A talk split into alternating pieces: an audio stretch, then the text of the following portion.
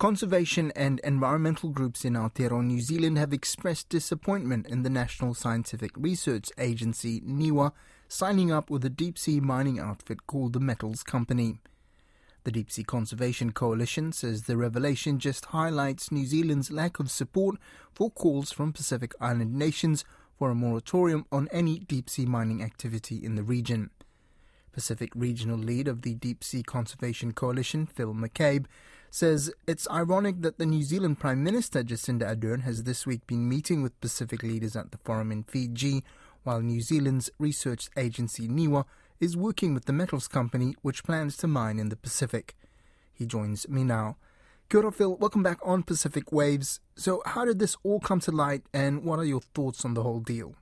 Uh, we, well, we saw a Guardian article that described uh, that NIWA is uh, you know, our Crown Research Agency was uh, part of a consortium of groups that have been contracted by the metals company, previously known as Deep Green, to do, you know, to do work uh, to, you know, support their efforts to mine the deep ocean of the Pacific. Um, and, you know, with New Zealand's past record on this issue, and the fact that our Prime Minister is meeting with the leaders of the Pacific, where, you know, there's been a significant uh, upstep in uh, voiced opposition to opening the, the, the, Pacific up to you know this vast strip mining of the deep sea, uh, the proposed activity of deep sea mining in, in, the in the middle of the Pacific. It's ironic when when our own Crown Research Agency has has signed up a, a contract to do the work. Um, you know, New Zealand should be supporting the Pacific uh, in in their calls for a slowdown and, and a rethink about whether this should be going ahead.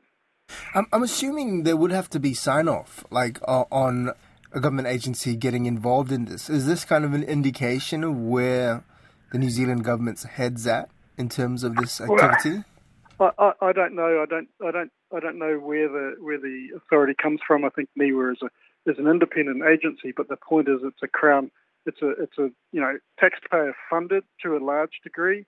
Um, agency, and it's sort of our public uh, scientific uh, organisation. And you know, there, there is a problem with the, the model uh, that NIWA operates under, where they do have to source a portion, a significant portion of their funding, operating costs, through you know contracts with the private sector, and so that's a problem that I think needs addressing. We we we had the same issue with NIWA doing all of the science for the two seabed mining companies in New Zealand that, that where, you know the applications that came through our EPA in 2013, 14, 15, 16, you know, and and and NIWA was unable to do work for the communities that were opposing because they were locked into contracts uh, with the companies. So they weren't able to perform their function of a of a public scientific uh, research organisation.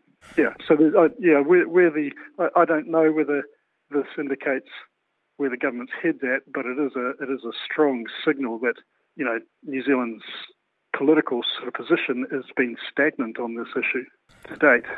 What calls are being made um, off the back of this announcement uh, in, among the um, the NGO uh, conservation um, well, community in New Zealand?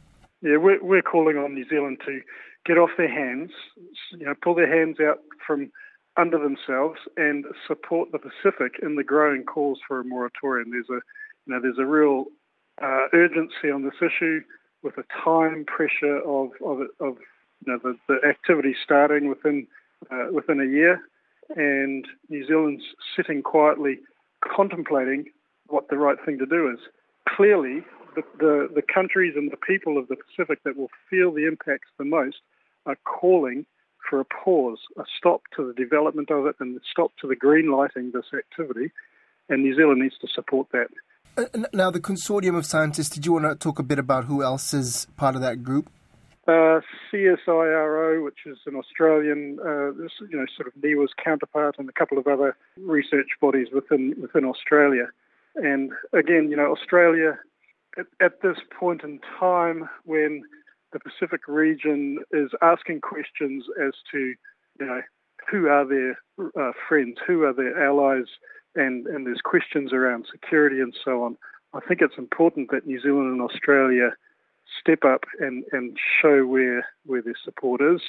Uh, you know, back back the countries who are asking for their greatest asset, the, the, the Pacific Ocean, the, the, the, environment that supports their well-being and economies and culture and societies.